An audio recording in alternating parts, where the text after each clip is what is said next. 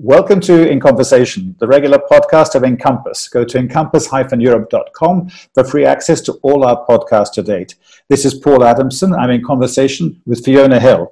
Fiona Hill is a senior fellow in the Center on the United States and Europe in the Foreign Policy Program at the Brookings Institution in Washington, D.C. Fiona, welcome to the podcast. Thanks so much, Paul. Great to we, be here. We've got a lot of ground to cover, but I'm going to start by asking you about, about US foreign policy, obviously, and we'll try and be as impartial as possible by talking about foreign policy in the event of a Biden victory in November and foreign policy in the event of a Trump victory in November. So, starting with, with a Biden victory in November, how would foreign policy change in your view, especially in the short term, if Joe Biden were to become the president come November? Well, I think based on uh, the group of people that you know we all generally know um, are around Biden or likely to be around Biden. You know, many people who've served under previous uh, Democratic administrations. Uh, um, you know, under Obama, and you know, people who are anticipating. Uh, confident that there'll be a lot more emphasis on the transatlantic relationship than there has been under this administration. You know, of more efforts to um, uh, reinvigorate uh, the ties with the allies um, in the NATO context as well, and certainly an effort to patch up uh, some of the frayed relationships with uh, individual European counterparts. Um, you know, we can talk about that you know, as we go on in the discussion today, but I mean, obviously, there's some key relationships that um, have come under quite a bit of pressure in Europe, um, the United States. Uh, so I think you know, overall Europe will be back in the picture in a way that it hasn't been for, for some time.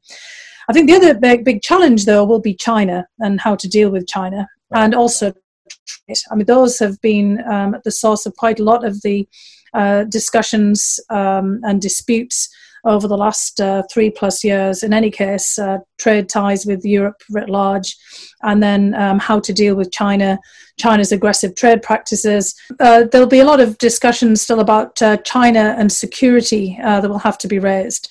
Uh, we've already focused on China and its aggressive trade practices, but there's a lot of questions about what happens um, with uh, 5G in the security field, strategic infrastructure and strategic assets, and then the question of uh, China's overall international profile and how we deal with that. So those will definitely be on the uh, agenda with Biden, and I think we can also anticipate climate change which has dropped off the agenda entirely in spite of the crises that we all see uh, happening right now, um, you know, in real time. And uh, there will be uh, a great imperative uh, with the Biden administration to put that onto the agenda.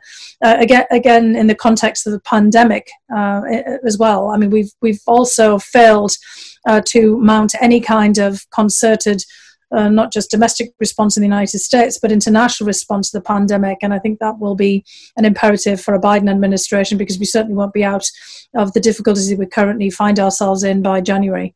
Okay, can I press you a bit more then on China? Because obviously climate change is sort of coming back on the agenda if there were to be a, a Biden victory, whereas China is already on the agenda, as it were. So are you saying in so many words that there is now, in effect, uh, irrespective of who occupies the Oval Office, a US China policy? I think one's taking shape, but I think we have to be very careful about where it's heading because right now it seems to be taking shape um, in the direction of a very aggressive confrontational policy. You know, right. who's going to be tougher on China There seems to be, you know, part of the background noise here, though, you know, right now, given uh, the uh, extent of the pandemic and the impact that that's having on the economy and on politics, um, even some of the discussion of China has sort of faded to the background here in the United States as the domestic imperatives have um, have crowded the stage. So um, on China, I mean, we're very much in the midst of uh, that debate uh, that's been outlined uh, by um, uh, my old professor Graham Allison, the Thucydides trap.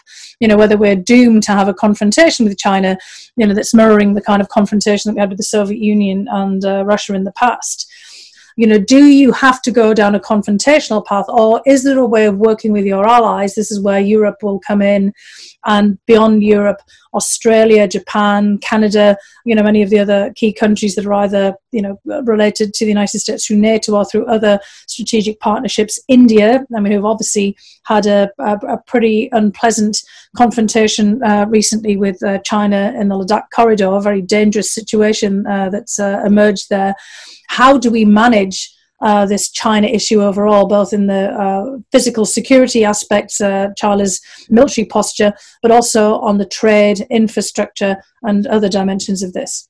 Okay, well, let's let's keep trying to be impartial. In the event of a of a, of a Trump victory in November, what else could President Trump and his administration do in the, for, in the broad foreign security field that he hasn't already done in the past three and a half years? Well, I think China's uh, on top of that agenda again as well with trade. Um, but you know what I would uh, foresee is a continued adversarial approach to trade with Europe. There's just be tensions with the European Union and European counterparts on trade now that it's going to be very difficult to foresee um, the um, negotiation of a meaningful trade deal beyond you know transactions on individual issues. I mean, there was a hope, of course, that we'd be able to uh, conclude a trade deal that would be um, a trendsetter in terms of norms and regulations. Uh, that it would be um, all encompassing, a comprehensive trade deal between the US and uh, the European Union.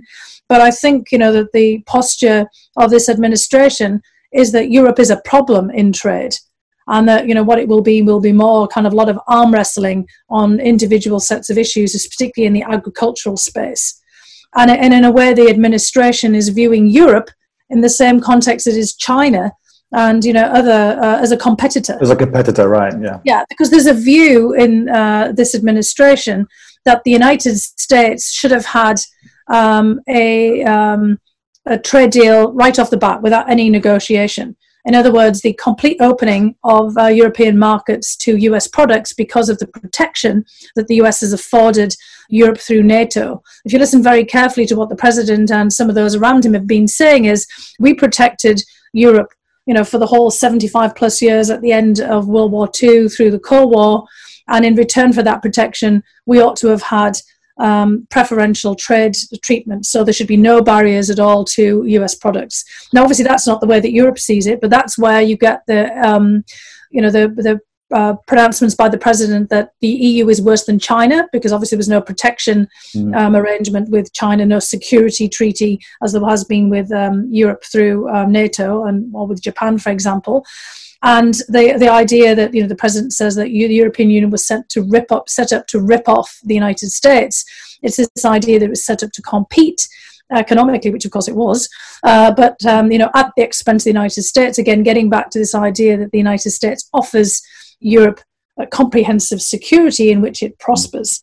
So you've got a kind of a breakdown in this idea of what the relationship between Europe and the United States was uh, particularly in the mind of, the, of this president and his administration, Europe owes the United States uh, open uh, trade in return for this continuation of the trade relation of the security relationship, sorry, through right. NATO.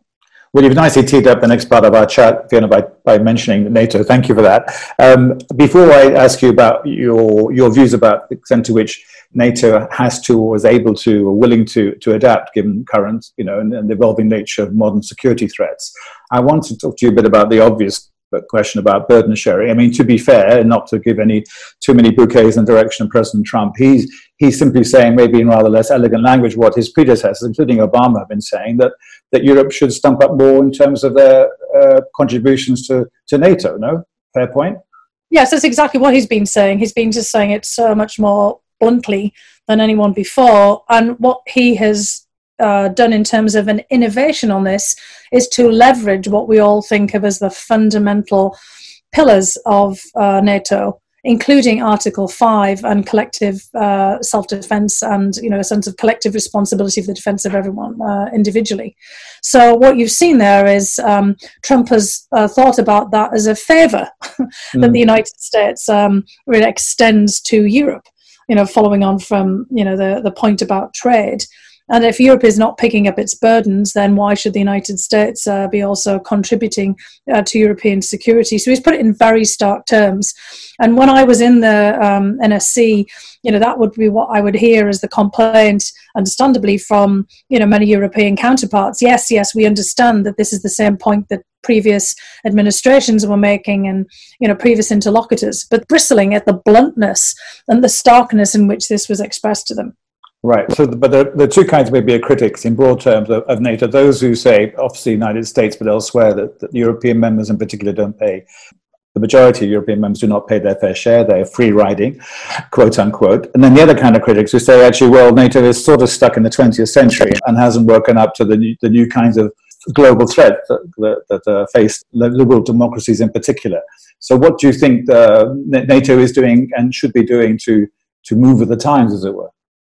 Well, those two things were actually rolled together. And, uh, those two um, ideas were rolled together, though perhaps without the explicit references to liberal democracy. Uh, there was more the idea that NATO was no longer uh, facing sh- a shared threat perception. Right. So uh, some countries, obviously closer to Russia's borders, the Baltic states, Poland, and, and others, were deeply concerned about Russia still as a threat. And um, you know, President Trump and others would say, well, if that's the case, if Russia is still the threat, why do the rest of the European countries not uh, think so? That's actually at the root of some of the disputes with Germany, for example. You know, the, the idea that if uh, Germany uh, shares that threat perception, why is Germany courting closer commercial ties with Russia, for example, and also not stepping up?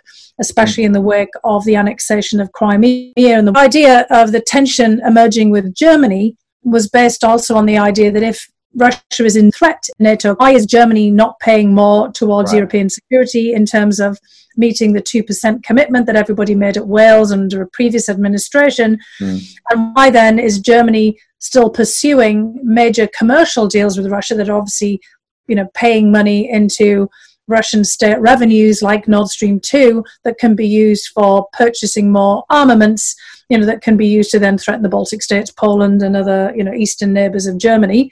Right. You know, what is yeah, NATO yeah. standing for, not just what is NATO against. So French, for example, having a different threat perception too, not wanting to also step up either on Russia or on um, uh, some of the burden sharing of the counter-terrorism operations in Afghanistan or in Syria, for example, you know, the French were also somewhat leery about, you know, how much they should be contributing to some of the NATO operations there in support of what the US was doing, because the French are saying that they are taking the bulk of the burden mm. in response to uh, the Sahel, sub-Saharan Africa uh, operations um, against uh, terrorist operations there. And then, of course, you know, the French have also said that they want to take more of a role in Libya, although that's also contentious. And so we see that um, many of the key players obviously have a completely different perspective right. on where the emphasis should be within NATO. We have Italy and other Mediterranean countries extraordinarily concerned about overall security in the Mediterranean, especially with migrants and um, smuggling uh, operations, human trafficking operations. So there's a sense that um, NATO, for many countries, is no longer against the same sets of threats that they're concerned about. And then the question is, what is NATO for? Right. You, well, you, are, well, you, are, you are painting a pretty bleak and negative picture there. I mean, do you see grounds for, you say, what is NATO for? So, what are the, are there grounds for optimism and a, and a, a kind of reset for NATO? No, I think that there are, and I have to actually um, give a lot of credit to Secretary General Stoltenberg, um, who, I, in my experience of working with him and uh, with his office, really got this. I mean, he understood that this was an issue.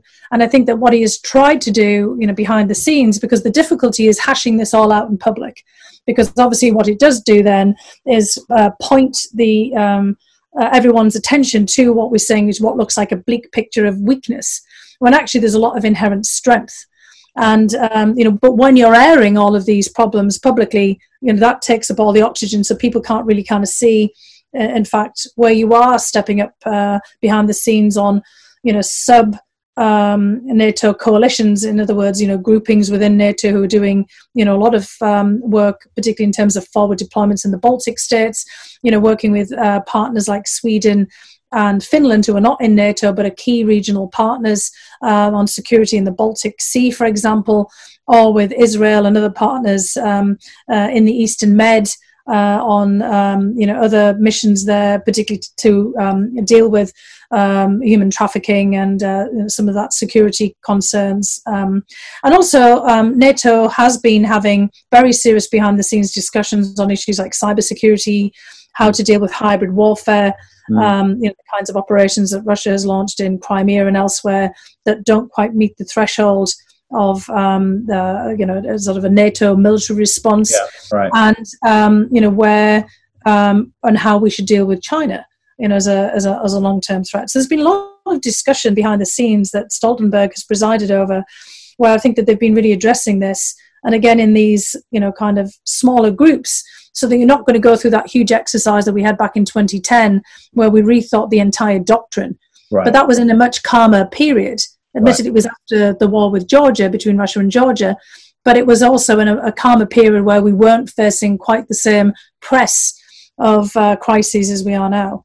Well, you mentioned cybersecurity, and that's maybe a good way to talk a bit also about the extent it is feasible, desirable, and uh, to have more cooperation between NATO on the one hand and the European External Action Service on the other. I say that because the EAS is also very much exercised amongst many other issues about things like cybersecurity as well as disinformation. So, do you think they're the kind of areas where they, there could and should be more collaboration between NATO and the European External Action Service?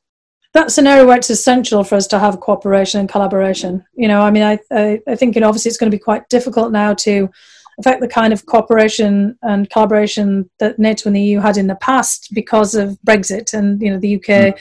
crashing out of uh, the European Union because it was one of the areas on uh, that um, hybrid uh, warfare, um, information war, cyber security, um, this is one of the areas where the UK was very important as an actor there mm. in terms of information sharing, and um, we saw that also in counter-terrorism that the UK played an extraordinarily important role.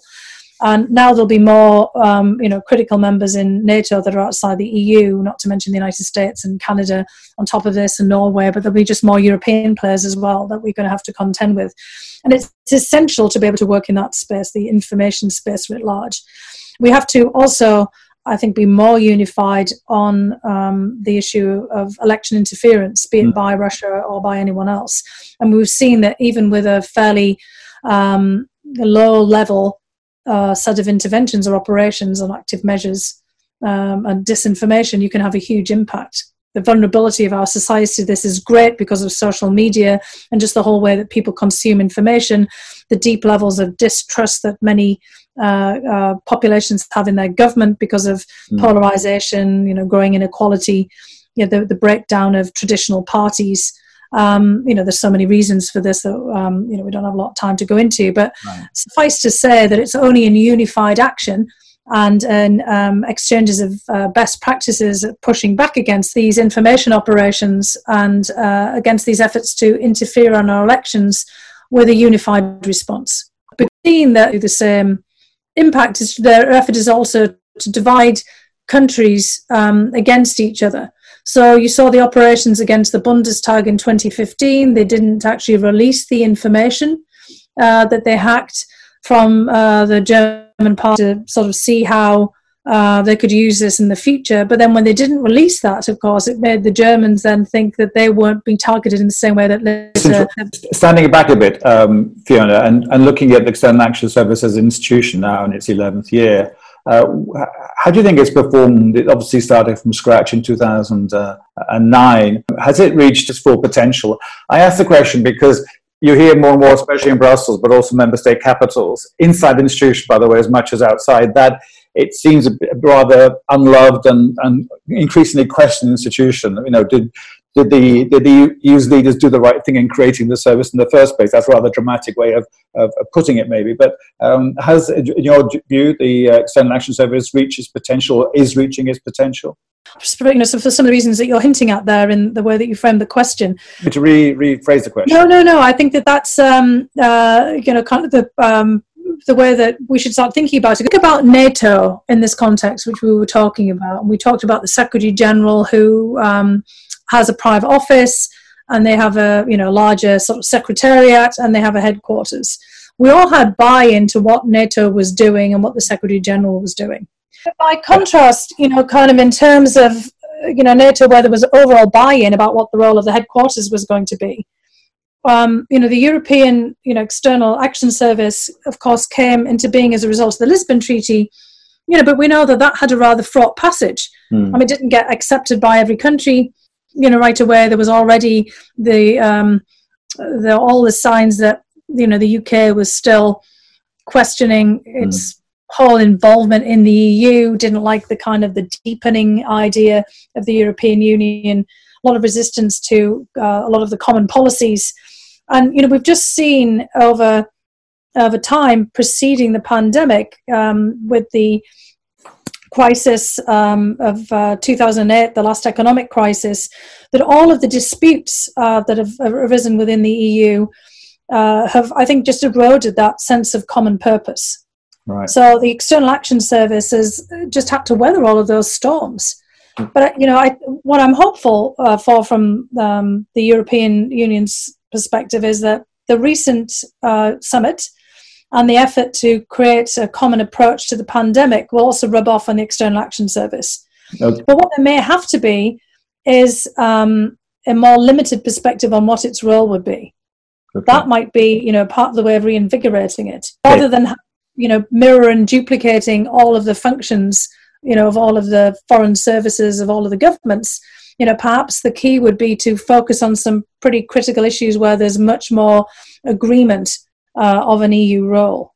So perhaps uh, a kind of less all-encompassing uh, role for the External Action Service and a more targeted and focused role, you know, for the near term.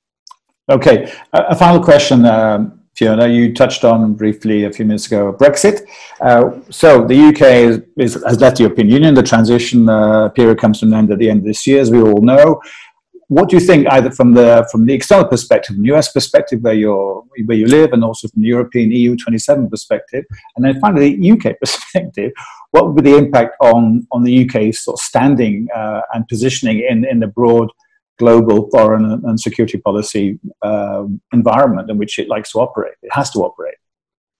Yeah, I mean, I think there's going to be a lot of difficulty ahead for everybody in uh, this post Brexit environment because, of course, Brexit was thought about initially in a much um, more predictable, calmer context. Um, nothing is ever predictable and calm, but I think there was sort of assumptions made, um, you know, around the time of 2016. You know, first of all, that um, uh, the global trends were continuing uh, in terms of um, you know Britain expanding its international trade. Um, they didn't foresee obviously a pandemic which would shut everything down.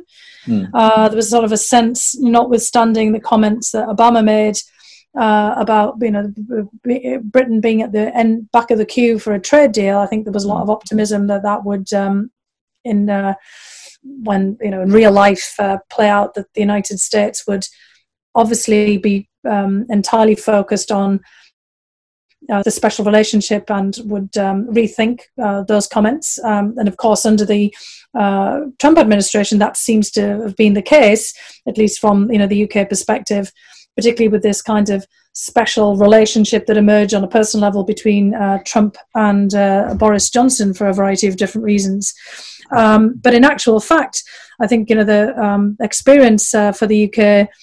Um, has been quite a difficult one in terms of you know thinking about the trade relationship with, uh, with the US. It hasn't been the golden opportunity for a new standard setting uh, trade relationship because you know the um, administration here in the United States has wanted to have you know a trade relationship with the UK that has been primarily beneficial to the United States and you know the UK had got out of the practice of negotiating trade deals and you know obviously inevitably as everybody had predicted the um, most important trade deal to work out, first of all, is with the EU because of uh, the, the sheer fact of having been in these exclusive trading relations for 40 years uh, with European counterparts. Um, the it's all kinds of like emergency deals that would have to be made, and those emergency deals, you know, start to shape uh, the framework that the uh, UK is operating in. Uh, uh, costs that, of course, everybody appreciated would be there in the short term. Those, in fact, maybe much more medium to long term costs given the pandemic and the massive shifts. So Brexit was conceived in a time uh, that um, has disappeared. Now we've got the pandemic, and we've got a huge uh, number of, of shifts um, on a global scale. So um, you know the consequences don't look. Uh, let's just say the consequences look a bit dire, and the um, opportunities don't appear to be there right now. So I think there's going to have to be a lot of hard hard thinking about this. Well, well the final final question. Yeah, I was going to say it doesn't mean to say that something can't be worked out, but the premise on which uh, this was based has gone. Okay. Well, a final, final question then. I mean, if the UK government would, and other supporters of Brexit would say that in terms of being a player, the UK being a player on the world stage, it is a very active member of NATO, it is a permanent member of the UN Security Council, it is a fully fledged member of the G7, will have the presidency next year, it'll also co chair things like the COP26 next year on climate change. So, isn't that enough in its armory to project itself and be taken seriously as a, as a global world power? Well, those are all opportunities um, you know, for Britain to show that it can, uh, and exa- exactly project the power of the past. Mm. So those opportunities are, but the content in them. So you know, I mean, I think that's an important point. So yes, we okay, we have NATO, so we have um, COP process, we uh, have the G7, but again, these are events. Yeah. What do you put in them? You know, and right now we're hearing a lot from um, Boris Johnson and his team about uh, you know creation of a new deal in the UK itself on the domestic front. So, mm. can you um, elaborate on that to put that in an international uh, perspective? Could you use that as a basis of working together with others on a larger New Deal? Because clearly, we're going to have to rebuild after the pandemic. We're going to have to figure out how we all pull together and how we work together. So, there is an opportunity there, but there's only an opportunity if you put content in it. It's what you make of it. It's not just sort of sitting there around, you know, to prove that you are still a major player. Right. You have to be able to show that you've got something to bring forward. So that is, you know, a real challenge. Okay. And you know, I'm not saying that they can't live up to it. I'm just saying that the original premise that the UK was just going to be accepted as the great international player, um, that's shifted because every country now has been, you know, brought down by the pandemic one way or another. And the UK, like the United States, and a number of other countries, you know, Brazil to name one, and actually the Russians as well, many others have not performed well in the mm. pandemic. In fact, they've been shown to be extraordinarily weak domestically in ways that you know perhaps they hadn't anticipated. So to be able to show strength and to project influence, you know, you have to take some drastic action. And you know, the United States and the United Kingdom could work together on you know kind of a shared agenda for example mm. the uk could reach out to um, europe on a shared agenda in these contexts but you know they have to take action they can't just talk about it they have to you know bring something to the table Okay, well, we, we have to leave it there. Fiona Hill, thank you very much for your time. Thank and you, Paul.